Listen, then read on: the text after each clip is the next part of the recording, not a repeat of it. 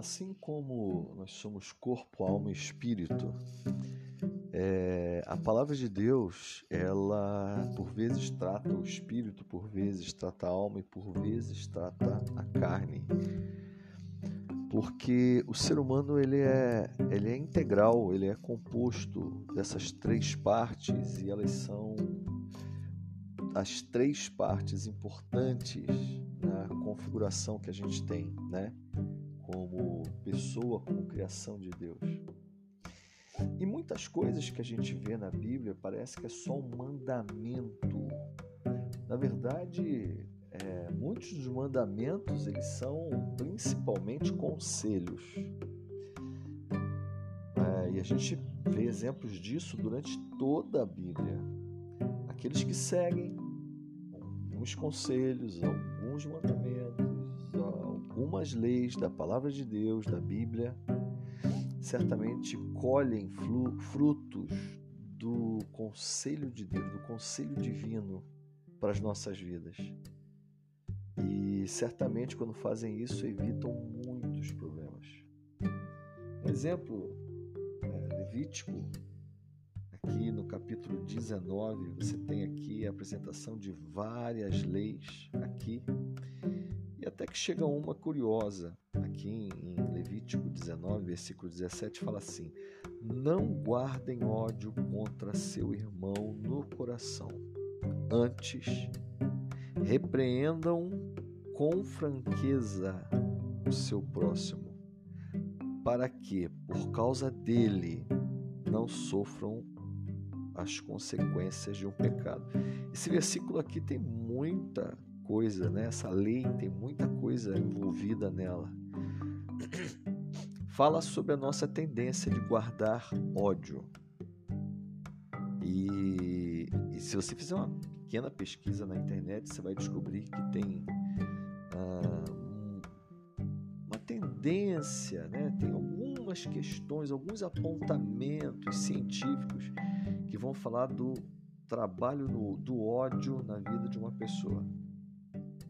Imagina você ter algo, um sentimento, que quando você vê aquela pessoa que é objeto do teu ódio, teu coração dispara, você fica irritado, você começa a se irritar com as pessoas que estão ao seu redor, porque o ódio reprimido ele vai fazendo isso, e com isso sua pressão aumenta, e com isso a sua irritabilidade aumenta, e com isso tua vida piora. Então o que a palavra de Deus está dizendo é o seguinte, cara, primeiro princípio que você tem que ter na sua vida: não guarde ódio. E de quem normalmente nós temos ódio? Você pode discordar, você pode de um político, você pode ficar bronqueado com um político, você pode ficar bronqueado com o seu chefe, você vai ter, nos nossos relacionamentos é impossível que você não fique chateado com alguma coisa que aconteça ao seu redor. Mas o ódio, geralmente, ele é alimentado quando as pessoas são próximas. É um tio, é um primo, é um colega de trabalho, é alguém da sua escola, é alguém da tua faculdade, é alguém que você é obrigado a conviver com ele, e isso vai...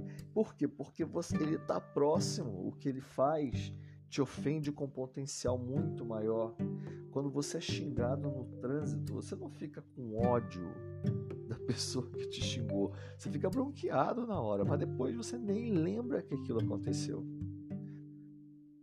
Tanto é que o ódio vem principalmente daqueles que estão próximos, é que ele fala assim, ó: não guardem ódio contra seu irmão no coração. E ele dá um antídoto desse ódio, daquilo que alimenta esse ódio. Ele continua no versículo falando o seguinte: antes repreendam com franqueza. Por que ele está falando isso? Porque não é fácil. Não é fácil aquele que me ofendeu chamar ele para conversar. E aqui no versículo, ele não está dizendo que você ficou com ódio de bobeira, mas ele está falando de pessoas que ficaram com ódio com razão. Quer dizer, o seu irmão fez algo contra você, mas você, como cristão, não deve alimentar o ódio no seu coração. Todos nós temos tendência de alimentar o ódio. Só que a palavra de Deus fala, não guardem ódio. E você tem que escolher o que você quer na sua vida. E ele vai falar, antes repreendam com franqueza. Por que ele está falando isso? Porque não é fácil você chamar aquele que te causou o problema, conversar com ele, e expor a ele, e falar para ele que você está zangado, e que você está chateado, e que você... porque ele fez isso ou fez aquilo, né? Então, meus queridos, e aí o versículo continua, né? Ele fala assim, para que por causa dele não sofra consequências de um pecado. Por quê? Porque ele está falando que aquele que você alimenta ódio te prejudica duas vezes, porque te prejudicou com isso ou com aquilo, mas também te prejudicou pelo fato de te estimular a ficar com ódio dele próprio. E aí não tem como não sofrer consequências disso. Então, viva uma vida sem ódio. Pratique o amor em nome de Jesus.